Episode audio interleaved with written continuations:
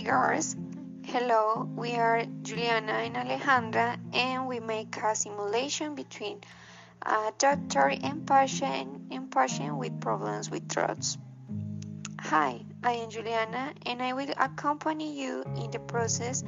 Tell me when do you start to consume it? I started two years ago a recreation use.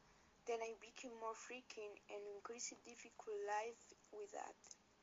Uh, when the person accesses these disorders and wants to stop consuming, they enter in a period of abstinence.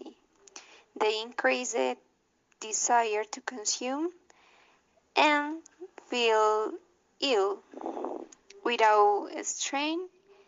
They only think about eating their life. Yes, two months ago, I started to end my life. That's why I am in this place. At this time, the support of your family is important. Do they support you? My parents and friends have helped me a lot to overcome this addiction. It is difficult, but I will do it. I have already been hospitalized three times because I really again. You should avoid risky situations and learn to say no to those who offer the substance. I'm here to help you in a way that you feel better. Then I really need.